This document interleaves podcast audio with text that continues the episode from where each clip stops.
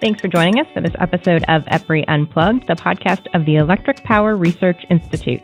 I'm Amy Mills, and if you are one of the millions caught up in the Pokemon Go craze, you have experienced augmented reality.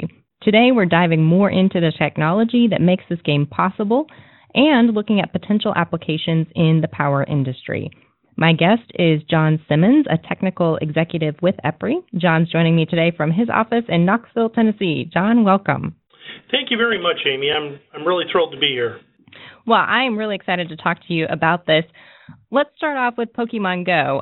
Obviously, took off like wildfire. Are you at all surprised at how quickly people adopted and felt comfortable with the augmented reality component of this?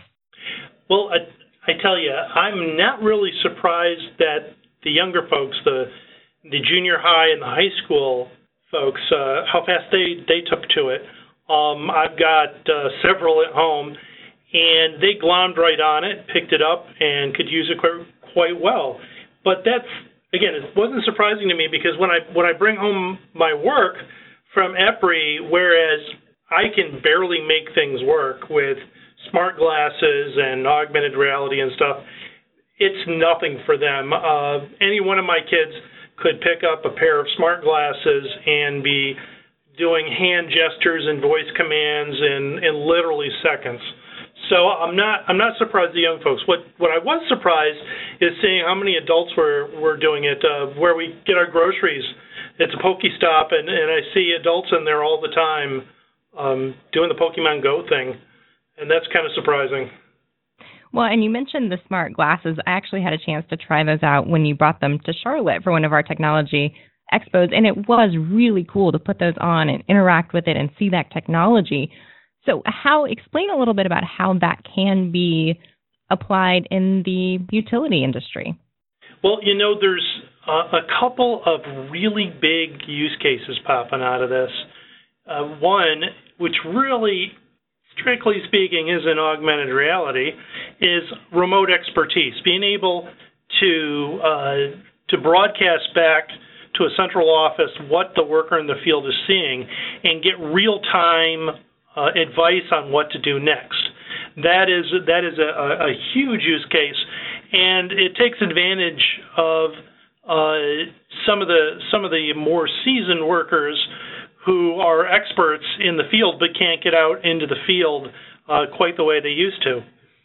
Uh, the other big use case that's coming out of this is uh, really storm damage assessment, being able to quickly determine what is no longer there in the field and convey that information back to the, again, the central office so that inventory can be selected and kitted and put on a truck. And then does it work the other way as well, where the central office can be sending information to the field? Absolutely. Some of the things that we're we're toying with is the ability to know, for for instance, in the field, which way is the electricity coming from? Has there been switching going on? Perhaps uh, you know the, the circuit you're on is a is a smart green circuit, and there's been some automatic automatic switching going on, some opening and closing or reclosers, et cetera. And now, where you would expect the electricity to come from, say, behind you from substation A, it, that feeder or that um, circuit is actually being fed from substation B. And being able to know kind of a situational awareness like that is, uh, again, one of the emerging uh, advantages to this technology. And maybe describe, for the people who haven't had a chance to actually put these glasses on, what you're looking at through that augmented reality. Sure, and, and I don't want to get too technical, but there's several flavors of this. There's what we call assisted reality, and that uh, the primary example of that is is uh, Google Glass and some of the later versions of it, where you're looking at a small screen that you can get information from, facts, figures, those kinds of things. True augmented reality is when that information is overlaid on your field of vision, so you're seeing it totally in the context of what of what you're what you're looking at. And there's a couple of different flavors of that. There's monocular and binocular. So there's uh, some glasses that are only projected on one lens, other systems projected on both both lenses. So a uh, couple different flavors of that. Now you recently authored a post on LinkedIn about some of the lessons learned from Pokemon Go and how those might transfer to the utility industry. So I wanted to talk through that a little bit because it was very interesting. And one of the points that you brought up is security. And what have we learned from this application about what considerations might be need, might need to be made there? I think that one of the, the big lessons about security from Pokemon Go is something that wouldn't even occur to a, a normal law-abiding citizen like myself. Uh, it's those instances where the game is being used, for instance, to get people alone, to get them in a location where they could be robbed or beaten up, um, that kind of thing. I, that surprised me. I never even considered that mentally. So I think some of the lessons, probably the most valuable lessons that are going to come out of Pokemon Go, are the ones that we as as you know normal citizens working in the utility industry don't even think about. Um, other things that came out of that is, for example, uh, you probably don't want a whole lot of stuff being projected in front of you on a, on your glasses or on a screen while you're moving. Uh, there have been a number of cases of folks, you know, walking into manhole covers, off of bridges, driving into telephone poles, that kind of thing, because they were focused in on the Pokemon Go screen.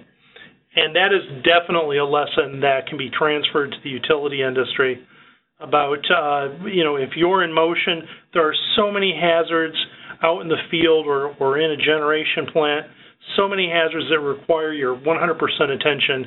And we don't want to we don't want to put anybody in an unsafe position because we got some cool technology. There's also maybe the I T side of this, where there was a malware malware version of Pokemon Go that came out that could be dangerous. So what kinds of considerations have to be made with I T in implementing this? Yeah, and it, it didn't take too long for somebody to come out with that. That's that's kind of what's was surprising. But some of the some of the things that are going to have to be considered um, with augmented reality and, and passing data back and forth is a lot of the same stuff that you would get doing uh, you know e-commerce on your, on your phone. If you're if you're passing information like your your social security number, your bank routing number, that kind of thing, you need to take the same kind of protective steps as you would with the utility data, because you don't want somebody to essentially spoof the utility and be sending out information that could end up being uh, harmful or fatal to the to the folks in the field. Of course, you mentioned safety, always a big consideration in this industry. We're constantly thinking about safety. I mean, you mentioned some of the areas where that could come into play, but what specific safety measures would the utility industry need to consider? You know, a lot of times uh, hazards aren't, they don't have any particular you know, uh, visual cues or auditory cues or a smell, but they are they are there and they could be measured if you had the, the right kind of metering and the right kind of sensor.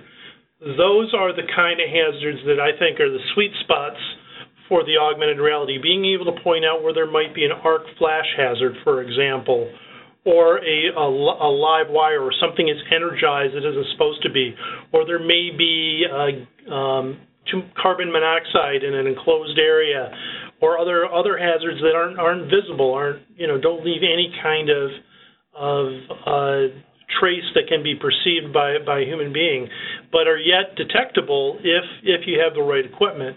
So having that right equipment and integrating it in to the augmented reality, I think, is is a huge net plus for safety.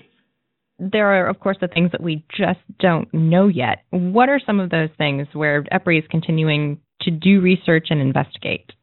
Uh, well, a lot of it, uh, the research that, that we're doing in, in our programs has to do with what is the impact of uh, wearing uh, wearable technology uh, all day? What's the impact on your, your vision, looking, you know, looking uh, very, very close and, and, and very far away simultaneously? What's the impact on your, your neck muscles and your back muscles? Those are the kind of things that, that really haven't been investigated, and certainly not in the utility context, because we, you know, we have to do some very unique things that you don't have to do in, say, the frozen pea industry or something. So uh, we have to we put ourselves in, in positions and situations that, that aren't normal, and the added kind of stress that could could result from wearing computers uh, has hasn't even been looked at. So what, that's one of the things we're we're very focused on. So taking all of this into account, there still are benefits, and we've talked about some of those, but how can this ultimately make a really positive impact to a utility? You know, I, I think one of the big positive impacts is that you don't have to rely so much, a little bit, but not so much, on the innate expertise of the person that you, you put in the field. Nothing really uh, replaces experience, but being able to to ascertain what the conditions are and make suggestions and uh, bring up uh, various forms of guidance, whether it's a, a standard operating procedure or a movie on how to do something, and being able to, to look at that or hear back from somebody at the, the central office who is seeing what you're seeing and can, can give you suggestions and recommendations. I think I think that's going to be the the home run for wearables and augmented reality, being able to do as good or, or better jobs with folks that haven't been around uh, as long. And, and as we all know, we have a problem with an aging workforce in the utility industry. And this, I think, is going to directly address that and be a significant impact. And you are actually in the middle of a program right now that's doing extensive field testing with the technology. What are you learning, and what do you hope to learn? Well, we're still very early in the project, but one of the things we're we're learning is the commonalities between the use cases. It could be a, a use case, you know, looking at overhead assets or underground assets or uh, talking to sensors out in the field or in a generation facility, but they all require specific technologies and kind of specific processes. Uh, you know, a work order is a work order is a work order. The details are the work, what you're going to do, but every work order has, somebody has to be at a certain place at a certain time with a certain skill set and be able to uh, get access to information and be able to status their work order. So the, it's the commonalities that are coming out right now that are that are interesting, that you, You know, the developers don't have to develop, you know, thousands of different scenarios if we can just get a handle on the basic technology uh, that we need that's common amongst all these use cases. And what kind of a reaction do you get from workers in the field who've had a chance to try this? For the most part, it's positive. There, there's some caveats. Uh, like I, I mentioned earlier, what's this going to be like wearing this all day? What's it going to do to my eyesight? Is it going to, you know, impact my life neg- negatively in any way? Is it going to distract me? But for the most part, I, I think uh, your typical worker sees the sees the potential and, and hopefully sees the, the positive safety aspects and, and the positive, you know, environmental aspects, the positive situational awareness aspects of, of what they're what they're undertaking. And I, I and and games like Pokémon Go are helping that get across, because when folks see, you know, uh, a little Pikachu sitting there on the ground, they can, all of a sudden, they can imagine that being a pad-mounted transformer. It's that, it makes it a little more real, a little less far-fetched for them. Let me just ask you on a personal level, this is something that you obviously have a lot of passion for as a researcher. What is it about it that really piqued your interest? I think what piqued my interest is my background at a utility. Um, I was I was I led an effort to uh, put laptops in the field for mobile workforce management and mobile outage management, and I was seriously not impressed with the technology at the time. So when this really started, when EPRI gave us all iPhones, and I started, like any any good nerd, downloading applications. And I downloaded a, an augmented reality application, and I was uh, really impressed with the capabilities.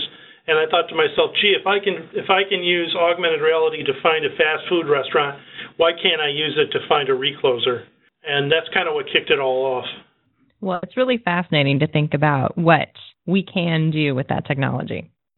Uh, it is, and I I think that after the the hype dies down a little bit and you start getting use cases that actually work, where augmented reality actually improves the situation, you're going to see um, widespread adoption of this, and not only uh, on the commercial level, the Pokémon Go kind of thing, but also in, in the enterprise, in industrial situations. And I would suspect, so far anyway, that uh, the industrial applications far outstrips the commercial, because you're not worried about quite so much about how you look. And quite frankly, now anyway, the equipment looks pretty bulky, but it's it's getting smaller. It's gotten smaller. Gosh, just in the last two years, it's been a huge difference. So pretty soon, it's going to be hard to tell when somebody's wearing a, a wearable computer and, and when they're just wearing a pair of sunglasses. Well, John, thank you. This has been interesting to me to learn more about, so I appreciate your time and your thoughts. Always great to talk to you. All right, thank you very much. And again, I appreciate the opportunity. Sure, and thank you for listening. And of course, be careful out there chasing the Pikachus, safety first. Until next time, we're shaping the future of electricity.